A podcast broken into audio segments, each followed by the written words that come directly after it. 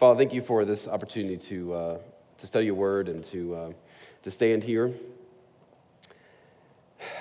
It was uh, one of my, uh, my last Sundays, and so um, I thank you for the opportunity to do this and to, uh, to be able to have this privilege. And so I just pray, God, you would guide us this morning uh, as we study and learn about you, Jesus, because ultimately it is all about you. We pray this in Jesus' name.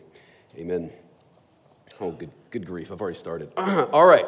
that wasn't supposed to happen. That's not in my notes. Tears. No, not there. All right. Well, having, um, having four teenagers at home, uh, if, you're, if you're new with us, by the way, my name is Chris.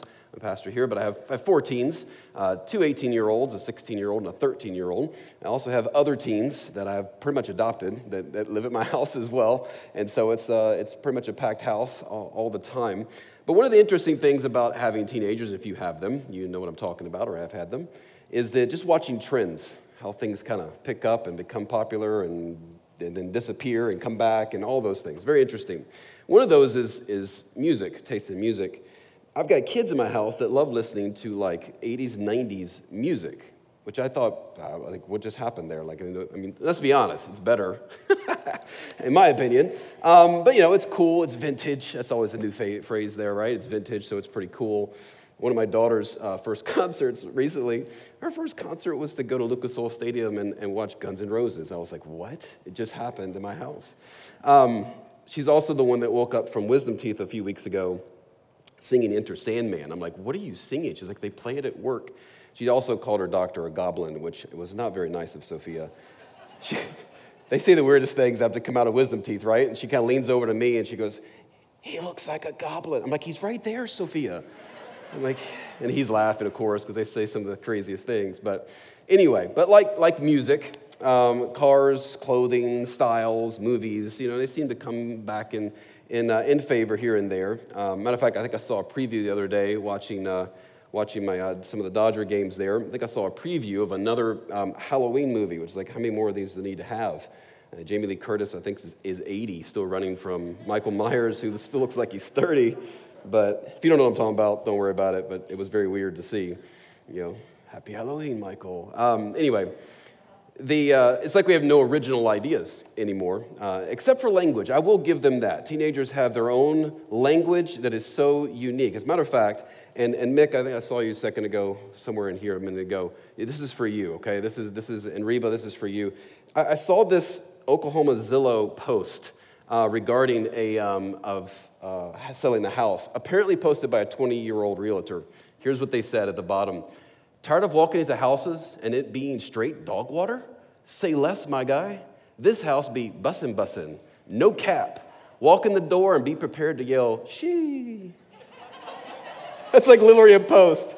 I'm going like, yeah, this is a 20 year old realtor here. This is how they're selling, Mick. This is how they're doing it these days, right? Um, man, so I got a kick out of that one. I'm like, man, that, they do have original language, that's for sure. I'll give them that. Now, no new vintage on that one. Anyway, when I think of vintage, thinking about old things coming back around, things becoming similar, I think of the, the ministry and life of, of Jesus, okay? So, and Jesus' take on this world. Uh, as you read through the Bible, as you go from Old Testament all the way to the very end of the book, when you get to the end of the book, you find this thing called a new earth. It is the, is the time where Jesus is going to come and he's going to renew, make a new earth out of this one, okay? Um, and he does that now, right? He does that now with people. When people come to him, he makes them new. If anybody is in Christ, he is a what? New creation, right? All things pass away, you know, things become new. And so this is uh, his kind of his work. He's always working and restoring, putting things back. And if you think the life of Jesus, he was always doing that, right? He was always uh, taking things and making them better in many ways, right? He made uh, raging seas into calm seas, he made sickness into health. Um, he would turn people's lives upside down that came into contact with him. Uh, think of just a sample of people the Samaritan woman in John 4, the, the Roman centurion that Jesus reached out to, the Mary Magdalene, Zacchaeus, you know, the wee little man. The wee little man was he. Um, I can never say his name without that phrase coming out of me afterwards, sorry. The, uh, if you're like, who is that? Don't worry about it. No big deal. But listen, here's what Jesus said Mark 10 45. For even the Son of Man came not to be served, but to serve, and to give his life a ransom for many. He came to serve. He came to serve people. He came to change people. And Jesus does the same work today. He does the same work in the lives of people. He serves them by changing them, giving them a new heart, making them new, as 2 Corinthians 5 states. And then, here's, here's how this works. Then, when we, we, we come to Him and He works in us, starts to change us, He actually then wants to use us in the lives of others as an instrument of His grace, right? To, to be an agent of change in their life. It's a, it's a very unique opportunity that we have. Um, we, we are to help to do the same to others that we come in contact with.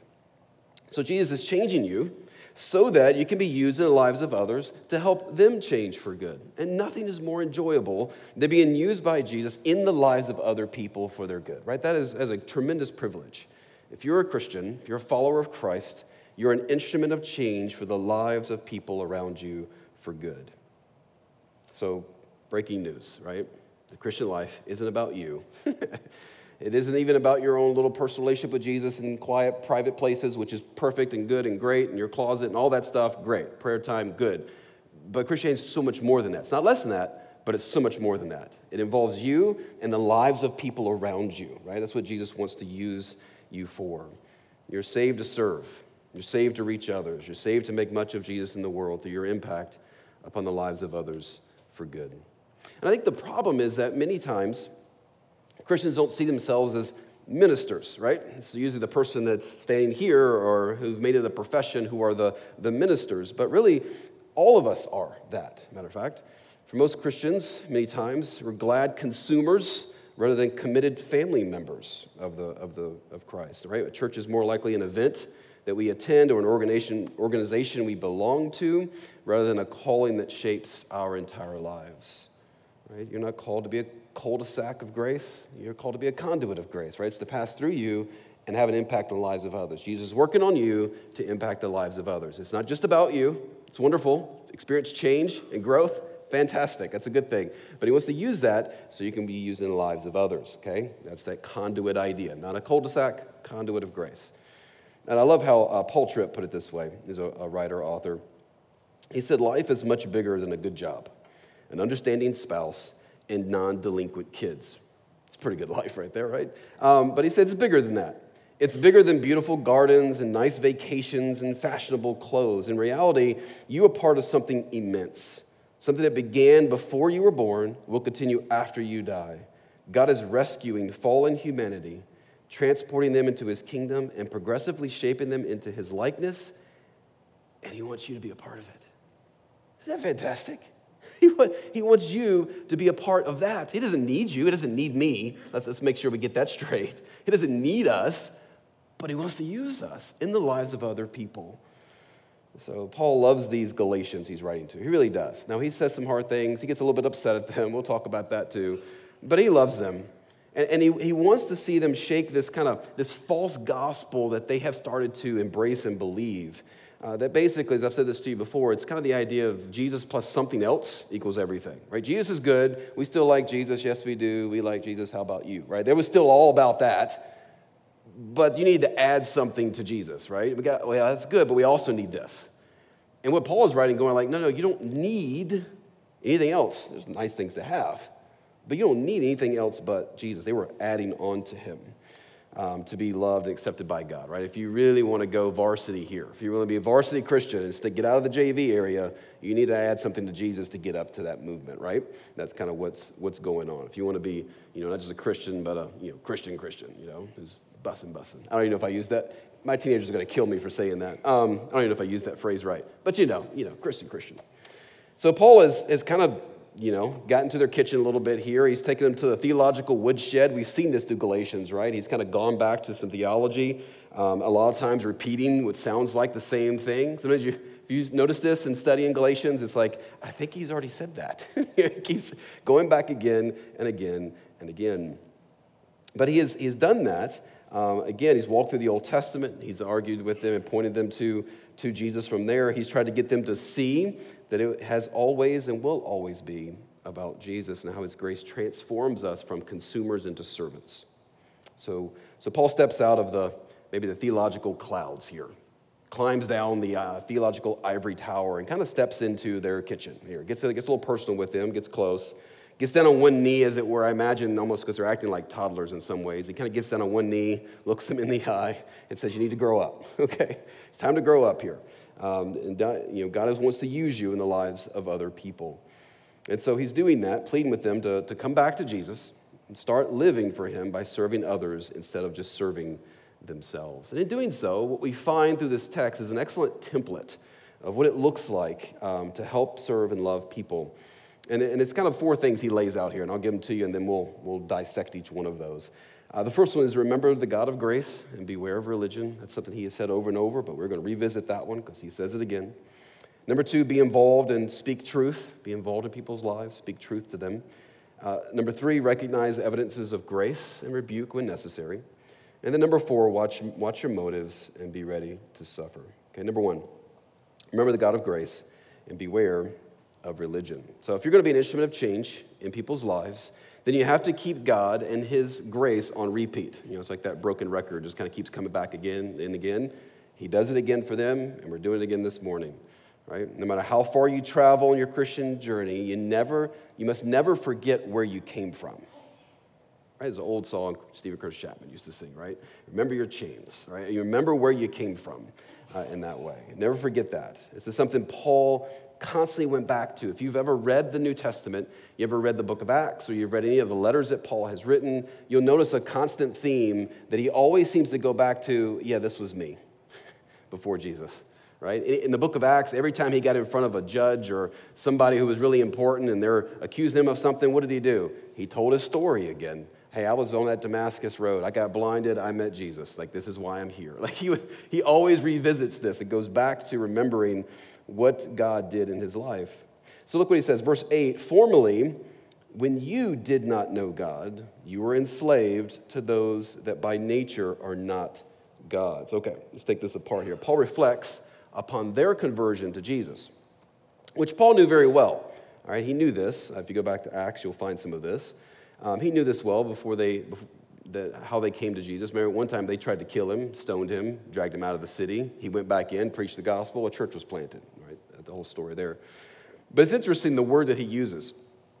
I'm going to use a little Greek here for you. Don't get too afraid. It's all right. It's, it's a word here because it's important. Sometimes Greek uses, uses different words, and our English uses the same word means different things. The word know here, they did not know God, is a, is a Greek word called oida, okay? Oida, just stick with me for a second. And what, what that means is they didn't have any mental knowledge of God, okay? Mental knowledge. And we'll talk about in a minute. He's going to change that word in a minute. He's going to use a different Greek word for know, but let's just stick with this one for now. He says they didn't have any mental knowledge of God, they didn't know the facts. They didn't know the facts. They were, they were ignorant of the reality of the God of the Bible. When, when Paul came into the city and preached the gospel to them, they were like, we had no idea. Matter of fact, remember when he showed up, they thought, they thought him and Barnabas were Greek gods, you know? They were doing miracles. They're like, the Greek gods have come to visit us. But they had no idea um, who, uh, who the God of the Bible really was. So, as a result of not knowing anything about Jesus, Paul says the result of your condition was that you were enslaved. And it wasn't just their, their sin that they were enslaved to. It says here they were enslaved to these so called kind of gods. They were not gods at all. That these gods, in quotes here, they served were not really gods at all. That's why Scripture makes a big deal about throughout the Bible. You'll see this quite often, describing the God of the Bible as the living and true God, okay? Living and true God. That's repeated. Go to Isaiah, you'll see that over and over and over again. Hebrews mentions that as well. It says a living God. And so he, he, this is why Scripture continually does this. All other gods are honestly dead gods. I hate to break it to you, but that's the reality of it, according to Scripture. They don't actually exist. Listen, Isaiah 45, 21 to 22. Declare and present your case and let them take counsel together. Who told this long ago? Who declared it of old? Was it not I, the Lord? And there is no other God besides me, a righteous God and a Savior. There is none besides me. Turn to me and be saved, all the ends of the earth, for I am God, and there is no other. No, that's not culturally palatable these days, but there is no other God. they don't exist. They may have names and people given to them, but they don't actually exist. So, and, and understand this before you think these Uh, these the people are foolish for worshiping other gods, uh, especially those maybe made of, we think of wood and stone and kind of archaic in that way. Realize that there are irreligious gods as well, because gods aren't real, but there are, there are fake ones here. There's, there's in our culture, there's a God of money, a God of fame, a God of pleasure, a God of power. They're all powerful yet non existent gods. So I ask the question, like, how are they powerful if they're non existent? Because they are powerful, right? You ever have somebody swayed by money when, God, when their God is money and how that rules their life? Yeah, you see the power over it. You're like, but it's not real. It's not really a God. How is it they have power? It's because your heart deifies those objects, deifies them. Your heart puts them in the position that God should take in your heart, and so therefore they become like gods. Does that make sense? That's, that's what he's explaining here why they were, there are no other, other gods. You have to realize how this works. If you don't love and worship Jesus as God, then you will love and worship some other God. And I'll put that in quotes. You'll deify something because you have to. You must have a God because you were built for the God of the Bible. You're built for the God of the universe. And if you, if you, if you don't go after him, you will make a substitute, right? Gollum mentioned in uh, Lord of the Rings, you will have another precious, right? It'll be something else that you will gravitate towards. And so, if you deify and serve the things of this world, which are not truly God's, but treat as if they were, you will become slaves to them, is what Paul is saying. As you serve them in hopes of finding uh, redemption, joy, a good standing, the good life, whatever it may be, as you pursue those things, they will enslave you in trying to pursue them. So, any effort to redeem, redeem oneself from sin without Christ, to find life apart from Jesus, always results in setting up some other Savior God instead, which we then must placate. We must serve. We must worship. We must sacrifice, right, for them. We must give our time, talent, and treasure to these gods in order to achieve what they promise, right? It's a works based, every other religion is a works based, irreligious or religious religion, it's all works based. I, I, got to put in my time. I got to give my commitment. I got to sacrifice my time, my family, my money, whatever it is, so that I can achieve what this God is promising to me. And if we can't, if we can't placate these gods, you know what happens? We fall into despair. We fall into anxiety. We fall into fear. If anything but Jesus is a requirement to, to be worthy of God, that, that thing will become a slave master and will rob us of life itself. So look at verse 9. But now, You've come to know God, or rather be known by God. How can you turn back again to the weak and worthless elementary principles of the world whose slaves you want to be once more? All right, here you go. Paul changes words now. I told you before when they first uh, Paul first came in the city, they didn't know oida, God, mental knowledge of God. Now he says, "You have come to know God." Totally different Greek word. I know English exactly the same. So if you want to write this in there, you can do that. By the way, you can write in your Bible. It's not it's not wrong if you want to. But it's a different word for know. This word know is gnosko. You're like, what does that mean? It's intimate knowledge, right? It's intimate knowledge. Know, you, you can know people in different ways, right? I can know someone, factual information about them. I really don't know them personally, but I know about them. But then you're like, my spouse, I know them, right? There's a much more, I, I, know, I know them personally. There's a much more intimate relationship. The Greek uses two different words. So when Paul first came into the city, they didn't mentally know anything about God, they didn't know the facts. Now that they've come to know God, they don't just know the facts, they know Him intimately. You see, there's a personal relationship. That's what he's mentioning here. It's a different word. So, this is experiential knowledge. There's between reading a book on how to fix a car, which I do in my spare time all the time. Um, that's a joke, by the way. Uh, actually having, or actually having a mechanic do it for you and show you how to do it. Okay, uh, that's a whole different knowledge, right? One's book knowledge, one's experiential knowledge. That's the difference in these two. So a Christian is someone who, has, who knows God, doesn't just know about him, not just facts, but knows him personally. And Paul adds something here too uh, to, their, to the statement, if you notice this, to keep kind of their pride low, humility high. the truth of the matter is, Paul says, uh, just so you understand, you actually technically didn't come to know God. Rather, God reached out to know you. that's, that's how this works. Um, God, like a father, came to an orphanage selected you out as a son or a daughter, and you grow up calling him dad, right? And it was his initiative, not yours. That, that's what he's getting to right here. This is the essence of grace that God reached out to us, not that we reached out to him first. Don't forget, you're part of the family, not because you thought it was a good idea, you know? Well, I'm a Christian because that, that was a good idea I had one day. I'm like, yeah, I should probably, I should probably go all in on Jesus. That's, that's a good idea. It's like, okay, that's a, that is a good idea. but what the Bible is saying here is that actually it was a better idea by God first, right? He came after you, and that's what he's talking about. So don't forget, you're, you're part of the family not because it was a good idea, but because God thought it was a good idea. We love because he first what? Loved us. Okay, that's what Paul's getting to. So Paul says, in light of this truth, in light of this amazing grace that flooded your life, you didn't know anything about God, now you've come to personally know God because of God's initiative, he says, How in the world can you go back to those dead gods that don't even exist? That tortured you and enslaved you and beat you up and caused you to be miserable. Why do you go back to them? And I love how he describes them here. He calls them first, he calls them weak. And that's the idea of they're unimpressive, is the idea. They're sick. Um, they're also worthless, he says, which is the idea of they are oppressive and miserable. Everything in this life that you put stock in, other than Jesus, in the end is unimpressive, sickly, feeble, and will leave you oppressed and miserable. That, that's what he's describing. Now, we don't believe this. Humanity doesn't believe these, this word, this phrase, but this is the truth. Why has it become that way? And I've told you this many times, and I don't want you to forget this. No matter how nice and beautiful and valuable that person, that place, that thing, that dream, that idea, whatever it is that seems so wonderful, the reason that it cannot fulfill what it promises, it cannot deliver you, is because no one and nothing was ever meant or designed to carry the weight of your human soul other than God. Do you understand that?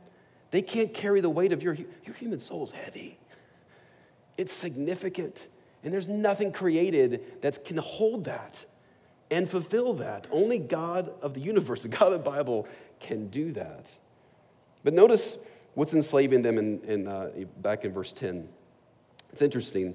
What's enslaving them now, this, is the, this happens in the church. This happens in Christianity, and maybe this has happened to you, or maybe it's currently happening to you. But they got enslaved again to what he basically calls religion, you know, days and dates and years. You're like, what's all that? It, it was religious rituals. You know, that they felt if they did those things, they're good, right? God gives them stamp of approval. You're good to go. You followed that calendar. You kept those rules. You did those rituals. You said those prayers, right? You gave that money to the poor. You did those things. Okay, you're good. So they, they fell, tra- they fell uh, trapped in this. So before, before they came to, remember, know God, they didn't have any facts, they were enslaved to irreligion, right, in many ways. Sex, money, power, whatever it may be, that was what they were obsessed with. Now they've come to Christ and now they, they're getting trapped by religion, morality, rules, rituals. Isn't that interesting? In the end, the, the religious person who is, doesn't know Jesus is as lost and enslaved as an irreligious person is. They're, they're not, neither one of them is, has better standing with God if they're apart from God, right? Um, why is that the case? Because both are avoiding Jesus as Savior. They're just using different means. Some are using religion. They're using church. They're using, you know, rituals. They're using uh, sacrifice and service to, uh, to substitute for Jesus, to be good. And the other people are using other means to, to be good in their own way of how they define good, right? They're just using different means, but they're both trying to avoid Jesus as Savior. And the danger for Christians is that when we come to Jesus, no matter how much of a, a younger son, we use that illustration of Jesus uses with the younger, older son, the prodigal son, maybe familiar with that story. No matter how much of a prodigal you were when you came to Jesus, you know, I'm one of those up here. No matter how much of a prodigal you were, there is a great temptation once you get into Christianity to become the older brother. It is. It, it just happens. It, it, it's, a, it's a struggle. Like, it is a temptation to fall into legalism. Like, I know I'm right with God by grace, but man, but if I just do these things, I'll be even more right, right? I'll be even better. And we just fall trapped to that. And that's what's happening here in this, in this church in Galatia. Paul's saying that religion is really no better than irreligion in this, in this sense. And I fear we think that because a person maybe is religious, that they must be closer to God than someone who is not. But that's not the case. As a matter of fact, uh, religion might even be worse in some ways. And I think it's what Paul, why he's so upset. It's really dangerous. That's why Paul is so afraid for the Galatians. This new slavery of, of religion would be worse than the, than the old because religion kind of blinds them to the reality of God. I don't need God, right? I'm good. I keep the rules. I'm all right. And it provides kind of a false hope. And so, if you're going to be an agent of change in the world, you must beware of religion. That's what he's getting at. Everyone who becomes a Christian will begin to experience change in their lives, but many times they will exchange, sometimes can easily exchange one sin for another. All right, I'm not going to be immoral anymore now, all right? I've come to Jesus, but now you may, might become self righteous. One's not better than the other, just so you understand the eyes of God. And so when, that's when this takes place, they won't really want to serve others, right? When you become self righteous, you don't really want to serve others because why? Yeah, they don't deserve it. I'm better than they are, right? Judgmentalism is a symptom of this self righteousness. And the only way you will avoid this is by remembering the God of grace, right? Remembering where you came from. You must remember that you were dying out there apart from Jesus. He came and rescued you, placed you into his family. And you didn't come to know God in that sense, he came to know you. So you, you can't look down at anybody, right? You can't look down at anybody. This is why every Sunday for the last six years and plus now, um, we've talked about Jesus, we talked about grace, we've gone back to the gospel, gone back. You got we always got to go back to it. Why? Because we forget it. we forget it. John Newton, who I've shared with you uh, quite often here, read his biography this uh, past year or two. We've got one, uh, some in the bookstore there. Uh, Amazing Grace is the name of the biography. If you've sung the song Amazing Grace, he's the author of that. And uh, as a teen, in his story, he actually uh, went and served as a, as a sailor at sea over in England and became involved in the, in the, the inhumane African slave trade that was happening there at the time in that, in that story is they would, they would pick up slaves and, and trap them and capture them and, and put them on their boats. They would load them in, pack them like sardines, um, chain them below deck so they wouldn't commit suicide across when they were going across seas, uh, line, line, them up side by side, as much as 600 in the bottom of a ship, just pile them in. Many of them would die on the, on the way over. But he was 23.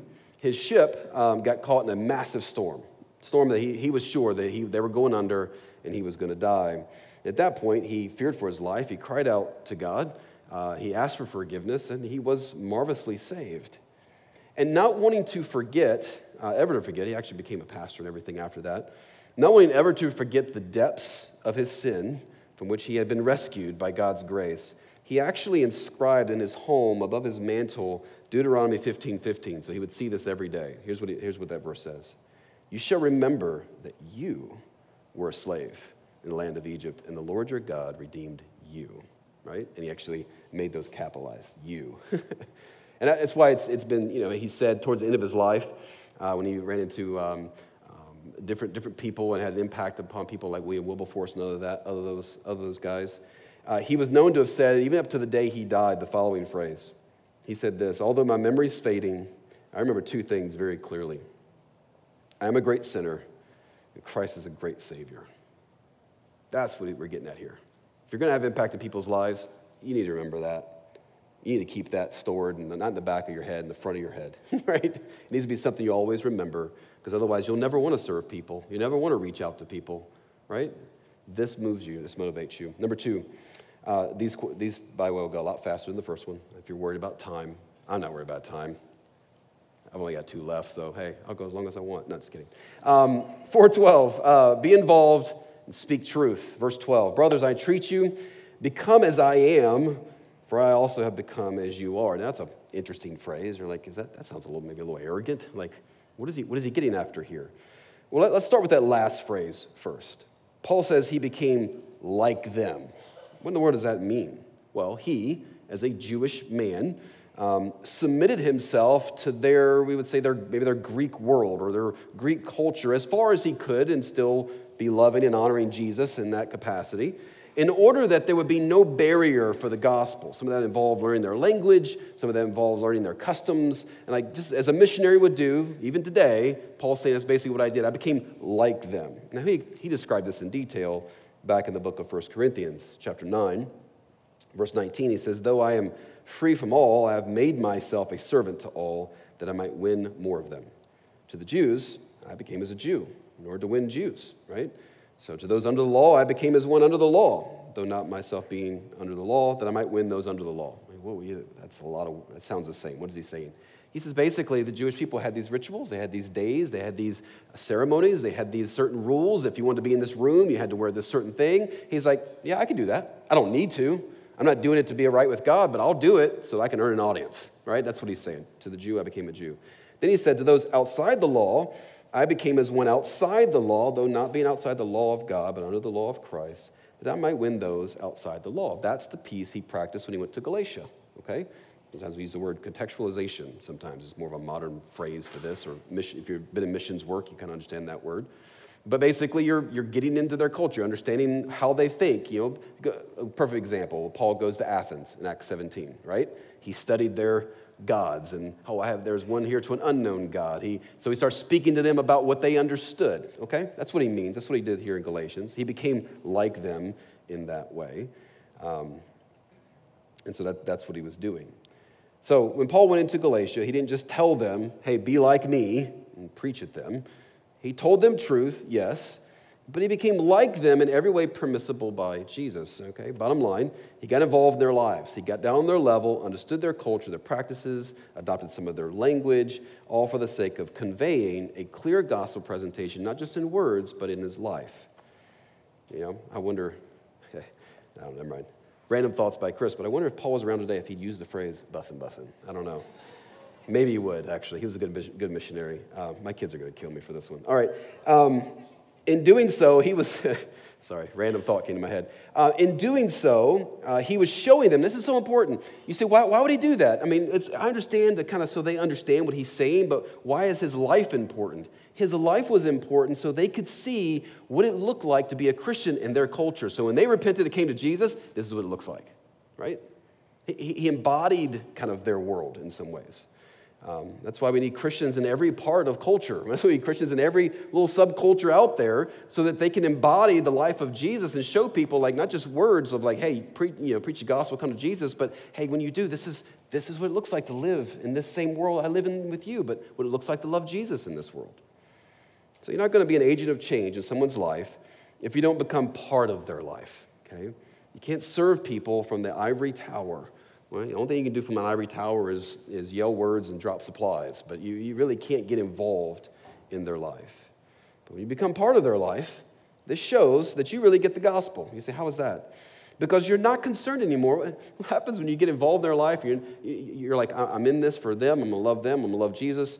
You're not concerned anymore about your maybe reputation as a religious or astute person necessarily. You're concerned about the gospel, You're concerned about serving people we see this with Jesus. Think about his life. He lived among broken people, didn't he? I always think of it this way. He, he didn't commute, you guys who commute to work would understand this. Um, he didn't commute from heaven to earth each day, you know? Show up at 8 a.m., get his work in, commute back out at 5 to heaven, come back the next morning at 8, right? No, he, he, he stayed there, lived among us, right? He was, you know, Christmas is coming up here soon, right? He was Emmanuel, which means what? God is with us, right? He was God with us. And so, um, so this is who, this is who he was. And you think about his life, um, he did this. He lived among the people. Um, he was asking questions. He went over to their houses that people wouldn't go to. He met with people that people wouldn't meet with. He, he, uh, he met needs of people. Man, he, he even went camping for three years with guys, right? Which I still haven't yet to implement in my life, that part of Jesus' ministry, right? Three years of living out in the, in the, the rocks and woods. I, I don't know. That's a tough one. I'm still trying to reach that point of service. Um, one day, maybe, probably not. Um, notice in the text, there's another side to this, all right? Another side of the coin. You should live in such a way among them that you call them to become as you are. You see that? So there's two sides of that coin. Becoming like them doesn't mean compromising, okay? That doesn't, that's not what he's getting after here.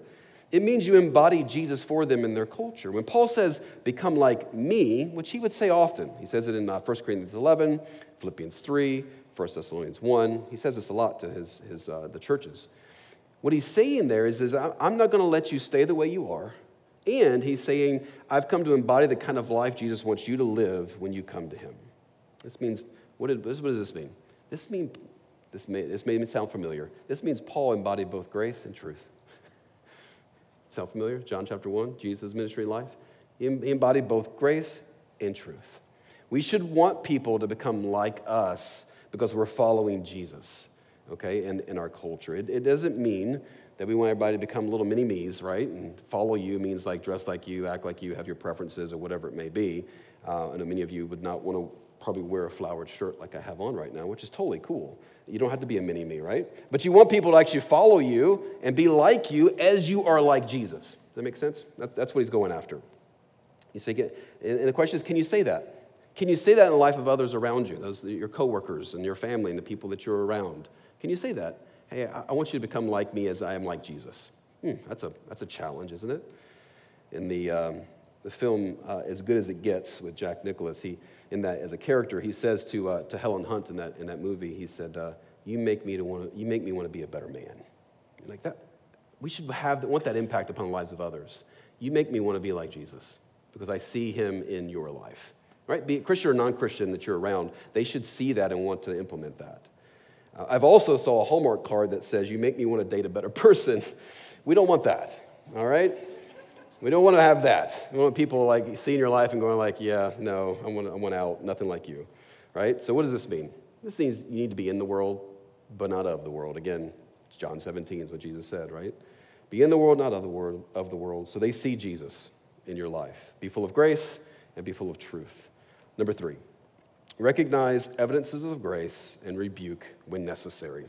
All right, we can be, uh, we can be pretty critical people, critical of ourselves and critical of others. Um, always seeing the flaws in ourselves and others, right? This is kind of, you know, the glass half empty type thing. We, we have a habit of doing this. And while God calls us to speak truth, we who have been changed by, by grace should make every effort to recognize the grace of God at work in the lives of others around us. Um, there's a book called Humility in the bookstore. Fantastic. Uh, C.J. Mahaney wrote that one, where he has a whole chapter on this. I always remember it. Recognizing the evidences of grace in people's lives. So good. So good. But anyway, we, we think about it. We, this becomes important um, as we serve others because many of the Christians around us, they don't always see the evidence of grace even in their own life. So if you're serving other Christians around you, understand that they don't always see the work of grace in their life, right? We're pretty critical of ourselves in many ways. And sometimes too much so. We can be like Christian Eeyores, you know? Woe is me and life is bad and I'm terrible and it's all falling apart, right? It's like you need like some other set of eyes to come along. We're like little kids, right? Who complain to mom and dad, like, I'm not growing, I'm not getting taller. You're like, yeah, you are. It just didn't look like it from yesterday to today. But if you go up to that marking on the wall in our kitchen, you'll see you have grown, right? So we need that in each other's lives. We need to recognize God's grace at work in the lives of each other because we don't always see that. So look what he says, verse 13. You know, it was because of bodily ailment that I preached the gospel to you at first. And though my condition was a trial to you, you didn't, you didn't scorn or despise me. You received me as an angel of God, as Christ Jesus. So Paul goes back to their first meeting. They welcomed him with open arms, even though Paul basically says, I know, I know, I'm not easy on the eyes. I get it. That's basically what he says. He apparently had some sort of physical limitation that made for maybe a very awkward gospel presentation. I'm not sure. We don't have a picture of this, but he definitely had something going on physically. And in ancient times, without the benefit of good medicine or sterile bandages and other such things, diseases were often, often disfiguring, right? I mean, they would, they would carry on. Stench of be nauseating sometimes in some of these diseases. And so we can deduce from uh, verse 15 here that uh, probably had something to do with his eyes, is our guess. Um, and we, we also see in chapter 6, verse 11, here at the end of the book, that Paul had a practice of having his letters dictated. We think again, because some kind of visual, maybe visual problem there, being able to write. He would always sign his name at the end, kind of thing, that he wrote it. And eye disease was a common thing in ancient times. So, interest, interestingly, in that culture now, going back to Galatia when he first got there, it's a Greek culture. Understanding in their world, such deformities or, or, or, things, ailments like that, were seen as divine displeasure and rejection. They were on par with leprosy in the Jewish culture, right? You stay away from those people. They've been cursed by God type thing. Um, and so here Paul shows up, and in stark contrast, they didn't do that to him. He was stark contrast to all the Greek philosophers and their robes and all that stuff that you think of when you think of Greek scholars. Um, he was nothing like that. This is testimony of the work of the Holy Spirit. Even before they came to Jesus, the Spirit of God working on them. They received Him, they actually were able to listen to Him. Um, they weren't predisposed to accept word from such a messenger, but they heard Him out, maybe one eye closed, you know, trying to take. Apparently wasn't, wasn't good to look at. But they didn't mock or disdain Him, at least not at first. Now they had a different change of mind when these religious people came in and changed their minds. But instead, they received him as if he was, was an angel, meaning they, they received him. They, uh, they, they, thought Paul, matter of fact, they thought he was a God at first, right? Um, the point Paul is making is that God's grace caused the Galatians to see grace. It's something we must practice if we're going to serve people around us. Sometimes when people aren't doing well, it's good to rehearse the evidences of grace in their story. Matter of fact, when I've done marriage counseling and couples come in, you know, usually they come in to see you. It's not because things are, hey, we're doing so well, we love to see you, right? That's usually not the case. It's usually a struggle. There's some friction, you know, there's some animosity maybe going on there, that things aren't going well. One of the very first homework assignment I give is always to say, hey, you know what, I want you to go back, I want you each to sit down for an hour or two, and I want you to write out 50 evidences of grace in the life of your spouse. And whenever I get the phrase, the response back of 50, I don't know if I can do 50. I'm like, you need to do 100. like, you need, you need to write some more, buddy. Um, it's, uh, it's, usually the dude. Um, you know, you need to really look at this. But what does that do? It has a way of changing your perspective because we don't see, always sees the flaws, always sees the hurt and the pain, the things that are hurt and pain for us. And we, we lose, fact, lose the sight of the fact that God's grace is at work in the lives of our spouse or people around us. And so we need to recognize those and see those. So, verse 15, he says, uh, what then, in light of all this, has, um, what then has become of the blessing you felt? For I testify to you that if possible, you would have gouged out your eyes and given them to me. Have I then become your enemy by telling you the truth? So these guys came to Jesus, and Paul says, Man, if, if, if I'd have told you, hey, look, my eyes are not good, but can you give me yours? they would have said, Sure, here you go. You know, pop them out, give them to him. And that's what he said. They, that's how much they, they felt loyal to him, how much they believed the message of the gospel. But now they basically shun Paul. It's like Paul goes straight to voicemail, you know? Every time he calls the Galatians, like, voicemail, yeah, we're, we're, he's on the block list now, can't get through. You know, they, they just they want anything to do with him. Um, all because some religious people showed up, blowing smoke, as it were, telling them, hey, you need Jesus plus something um, in your life. And Paul, Paul loves them too much to say, you know what, I'm just not going to call anymore. he loves them too much. He's like, he steps in their kitchen, he rebukes them. So you must recognize evidences of grace, but at the same time, you must be willing to say the hard things sometimes, okay? That's all part of it, guys. I know Midwestern culture, we are nice people. You know, it's like you just, you just don't want to ruffle too many feathers, just want to, you know, the whole recognize evidence of grace is like, yeah, right on, that's good. Tell people the hard thing, uh, that's a little harder for me, right? Paul says you got to do both. If you're going to love the people, you got to be able to do both. And based on your personality, you may have one easier than the other, right? But you need to do both. Um, listen to how um, Proverbs puts it Proverbs 27, 5 and 6. Better is open rebuke than hidden love. Faithful are the wounds of a friend, profuse are the kisses of an enemy. Proverbs 28, 23. Whoever rebukes a man will afterwards find more favor than he who flatters with his tongue. Right? Getting the gospel allows you to confront people in love. It allows you to say the hard things at times. If people only feel warm fuzzies around you, right, and never a little bit of discomfort or maybe not a little bit offended at times by your words, um, that you're graciously pointing out, by the way. I'm not saying be a jerk to people, okay? That's not what Paul is saying. But you do need to say the hard things in love at times. Uh, if you're not doing those things, you're probably hiding behind pride. I know that sounds maybe an oxymoron there, but it is usually. What is that? I just don't want to be uncomfortable. I don't want to feel uncomfortable. What's the middle letter of pride? I, right? I don't want to be uncomfortable. I don't want to ruffle any feathers. I don't want to make things difficult, so I'm not going to say anything, right? Uh, if you won't ever be an agent of change in people's lives, if you don't believe the gospel enough, to say the hard things sometimes that need to be said. All right, number four, last one. Watch motives, be ready to suffer. Uh, motives are tricky, right? They're tricky things. Uh, we can easily show care for someone for selfish reasons, and that's what's happening here in, in, the letter with these false teachers. They're showing love to the Galatians. The Galatians are receiving that love.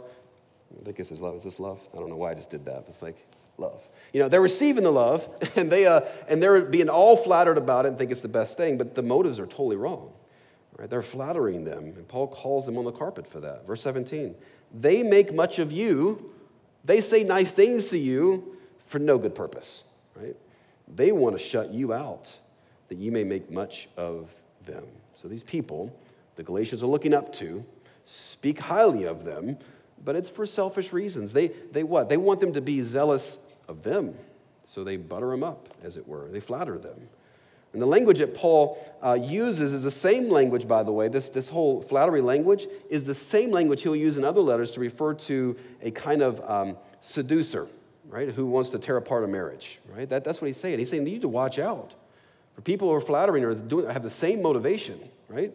They want to exalt you, say a lot of nice things about you, and flattery, flattery can be very deadly. Listen to what he'll say in, in the book of Romans at the end of that book. He says, I appeal to you, brothers, watch out for those who cause divisions, create obstacles contrary to the doctrine that you have been taught, avoid them. For such persons do not serve our Lord Jesus, but their own appetites. And by smooth talk and flattery, they deceive the hearts of the naive. Contrast that now with the ministry of Paul. Listen to how he describes 1 Thessalonians chapter 2. He says, For we never came with words of flattery. So that's very different, right?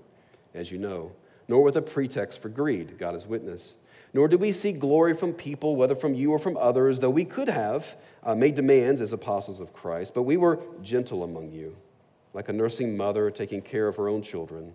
So, being affectionately desirous of you, we were ready to share with you not only the gospel of God, but also our own selves, because you had become very dear to us. For you remember, brothers, our labor and toil. We worked day and night that we might not be a burden to any of you while we proclaim to you the gospel of God. You are witnesses, God also, how holy, righteous, and blameless was our conduct towards you, believers. For you know how, like a father with his children, we exhorted you, uh, each one of you, and encouraged you, and charged you to walk in a manner worthy of the gospel, who calls you into his own kingdom and glory. That's the kind of ministry Paul wants us to have in the lives of others. And the goal of Paul's ministry, as he would state in 1 Timothy 1, was always love. That was his goal. Love may say some hard things, love may recognize evidences of grace, but love is always going to be in what's the best interest of the other person, ultimately. But the goal of flattery is just the opposite. It's actually hate. Right? They don't care about, these false teachers don't care about the Galatians, they only care about themselves. Uh, they need to have, have people emotionally need them. They need their own converts, their own disciples to be wrapped up in them, adore them as it were. And only this can assure them that they are good and, and blessed and favored by God. We need to have these people affirm us. We also see this in the language. The NIV translates this, quote, they are zealous to win you over. They're basically telling them what they want to hear. Right? This is the opposite of what Paul is telling them, the truth. If you want to be an agent of change in people's lives, then love them enough for the sake of Jesus, not for the sake of your own reputation or the things you might get in return, because that's really easy to do. Really easy to fall trap to, right? It is only then that you would truly love, but recognize at the same time as you do this, it won't be easy, right? Look what he says, verse 19. My little children, for whom I'm again in anguish of childbirth until Christ is formed in you, I wish I could be present with you now and change my tone, for I'm perplexed about you. So Paul says he, uh, this process of trying to get them to believe the gospel, to repent of their pursuits of the world, of, of, of believing these lies and serving them and loving them, is it's hard. He said it's like giving birth to a child painful. That's what I've been told. That's all I can say.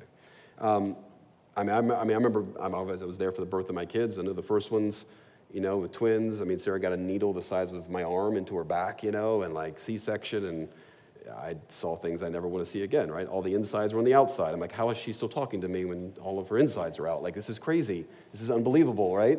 I want to pass out right now, which I almost did, um, which not, would not have been good as a, as a dad and husband at that point. But you get the idea. I mean, it's painful, right? Caven this week had you know spinal taps this week, and then you know a very long needle stuck into his back like five or six times because they couldn't get the right spot, right? I mean, it, it hurts, right? It's pain. Uh, and that's what eh, Paul's saying. It's like it's, it's, it's painful serving you. it's painful loving you. And that's the way ministry is, is what he says. Um, he wants them to grow up, right? He, he loves them. He wants to see them grow up. And it's going to involve some, some pain in that. All right? So, ladies, if you've been pregnant, you understand this, right? You get to a point you're like, I just, just want to have the baby, right? I mean, I'm just like, I'm done with this. I've gone long enough, plenty of time, let's do this thing, right? Start praying for delivery to happen the next minute because you feel so uncomfortable, right? You're tired of sleeping Sarah, we always called Sarah, tired of sleeping with your second husband. It was this big body pillow that she would sleep with and be like, all right, well, good night, you know, hug your pillow. And, uh, you know, or, or tired of those kind of things. You feel like a UFC match is happening in your stomach and your abdomen. You tell your husband to speed it up when, when, when speed bumps come, right? Just to kind of induce labor. You know how this goes. I've been there kind of thing. You just want it to happen, right? And even when they're grown up and they're about to leave for college, you, you deep down, you, just, you want them to develop, you want them to grow up, you want them to mature, you want them to be able to stand on their own. And that's the way we are to feel about others. We want to see them born. We want to see them grow up. We want to see them mature. We want to see them stand their own. And that's the same desire you may have for your children is the same desire we should have in the lives of other people. We want to see them grow. And you know what? If you've ever been a parent of any kid of any age, it's hard, right? Doesn't matter what age they are. Even when they're adults, it's still hard. it's a hard thing. And so that's the way we should feel, though, um, for each other. We should long deeply for Jesus to be formed in each other and to see each other grow. And so Paul's image tells us that any Christian who hopes to see another person come to Christ and want to see Christians become more like Christ should expect a lot of struggle, a lot of pain, and some hurt. I know that's not what you want to sign up for, but that's kind of how it works. We should expect at times to be misunderstood. We should expect at times to be disappointed. And we should expect at times to be drained emotionally, right? It's hard serving people. Um, and this is again what Jesus said. We should expect this. Luke 9 23. If anyone would come after me, would deny himself, take up his cross, and follow me. That's hard, guys. That's hard. And God uses that suffering, by the way, not just in the lives of the people we serve, but you know, He uses it, he uses it in our lives too, to help us grow. Look back at verse 13. It seems, to, it seems to indicate from the passage in verse 13 that Paul's intention was actually not to come to Galatia at first. Um, it, we don't know what was going on there. It seems, seems to, the language seems to indicate there was this eye disease caused him to take a detour. I don't know if there was like a specialist doctor in Galatia or something he was going to go see. we don't know the backstory, but some, he's indicating somehow he didn't intend on going there, but the suffering he was facing detoured him to go. Gospel was preached, churches were planted, people's lives were changed. God's providence, his illness caused the gospel to be preached. You understand how that works, right? God allows suffering, brings difficulty for His glory, our good, and the good of others. It's all mingled in that stuff. It's hard to see when you're in the middle of it, but it's all mingled in there His glory, our good, and their good. Most of us can provide personal illustrations of how God worked in our lives and the lives of those around us, used maybe our own mistakes, maybe used disasters or troubles or thwarted plans that we thought we had that got changed and ended up over here instead, and how God used that to serve others. Um, expect suffering for it is what will help, um, help make you a better instrument in the Redeemer's hands. And realize that there's no other way around it, by the way. I know some will be like, well, if, that's, if it's going to hurt, it's going to be a problem. I tried to serve people. I'm out. You know, deuces up, peace out. I'm out, man. No way. I don't want it. Not going to have anything to do with it. I've, I've been hurt too much. Realize that there's even more pain if you choose that route. I've shared this with you before, and I do have to share C.S. Lewis because he says this so well.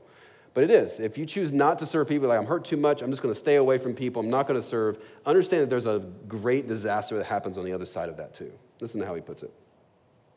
To love it all is to be vulnerable. I underline that bad boy. That, that's true. To love it all is to be vulnerable.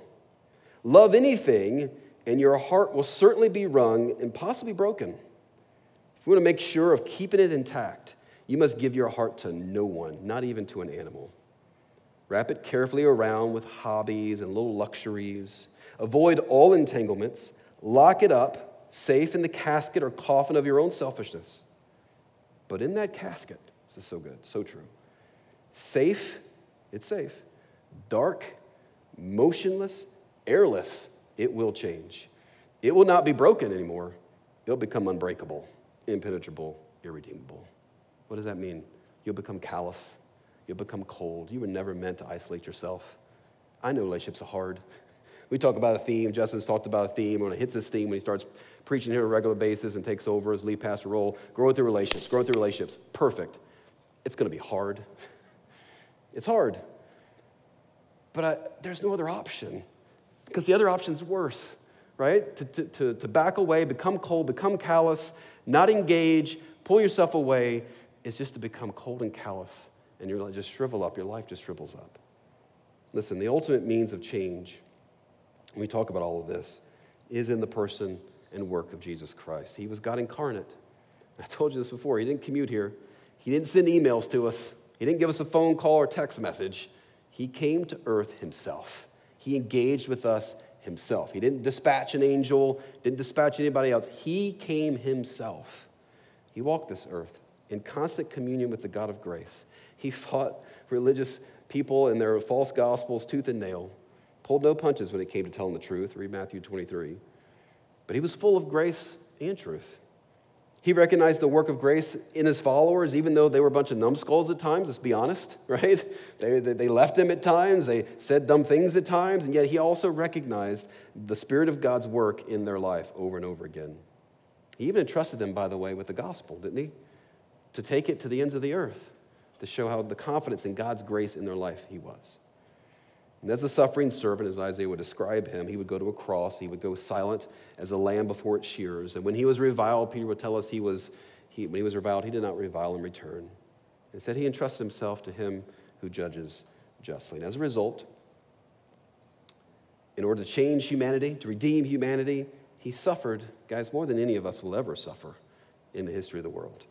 He was, as Isaiah called, a man of sorrows, acquainted with what? Grief present tense, always suffering, always on the verge of tears all of his life. He risked it all to make you his and to change you from the inside out and then use you in the lives of others, even though it's hard. Don't be a cul de sac of grace. Don't receive grace from God and just keep it to yourself. Be a conduit of grace, okay? The mercy that you've experienced, this is how the gospel works in the lives of a Christian. All right? The mercy you've experienced from, from God, that you've been shown by God, let that flow through you so you're merciful to others.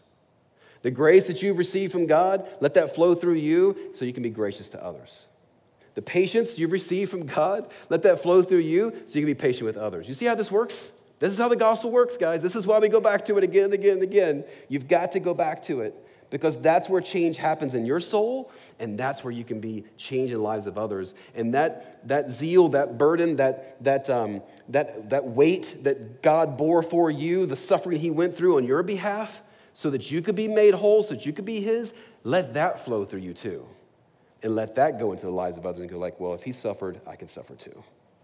If he suffered to love me and he did i can suffer a little bit in loving others. See how that works? That's how the gospel works in the lives of us. That's why, again, I'll end with Mark 10 45. The Son of Man, Jesus, did not come to be served, but to serve and to give his life a ransom for me. That's the call upon your lives. That's the call upon my life to serve people, to love them, even though it's hard, right? So as we go to communion, that's what I want you to think about, right? If you're a follower of Christ, there's the bread, juice, and those little cups there. If you didn't get one, there's some at the back table back there. We take communion to remember this very thing to remember whatever that is for you. Maybe today you need to remember the grace that you've received. Maybe you remember the mercy, maybe the patience. Maybe you remember the suffering that Jesus took for you so that you can be long suffering and serve others, right? Whatever it is about where, where there's a barrier there, where that blockade stops, the conduit stops, it doesn't seem to go in you and out of you to other people, you need to back trail that bad boy, right? Go back up the pipeline and go look like, what am I missing? What have I, what have I forgotten uh, I'm not, I don't want to suffer people. Oh, I forgot how much you suffer for me. You see? I'm not very patient with people. I need to go back and understand the patience that God has with me. Go back up the pipeline, right? Go back to the gospel. That's what we do in communion time. Take a moment to reflect. I'll stop talking um, and let you have some time with God, and then we'll take that. We do it in remembrance of Him. There's bread, there's juice. Remember the body and blood of Jesus broken and poured out for us in remembrance of Him. Uh, when you're ready, you may take that. If you're not a Christian, it's not for you. I would be happy to talk to you more about all of this. If this all is very confusing to you and you have a lot of questions, we'd love to answer a lot of questions. So see us in the back here uh, afterwards. Let me pray. Father, thank you for this opportunity uh, to preach the gospel and to walk through what you've done for us. It is so beautiful and so awesome, and a place that we have to constantly go back to over and over. That's what I love about Galatians because it's like it's like the gospel repeat every single week we get here. Um, he goes back to it because we need it, God. If, if we're going to serve and love people, if we're going to do what you've called us to do, if we're going to make the sacrifices and take those risks, we got to remember what you've done for us. Otherwise, we'll we won't want to do it. We won't be motivated to do it. Or if we do do it, we do it out of sheer guilt. God, we want to do it empowered by grace. And we only do that by going back to the gospel. We thank you for this in Jesus' name. Amen.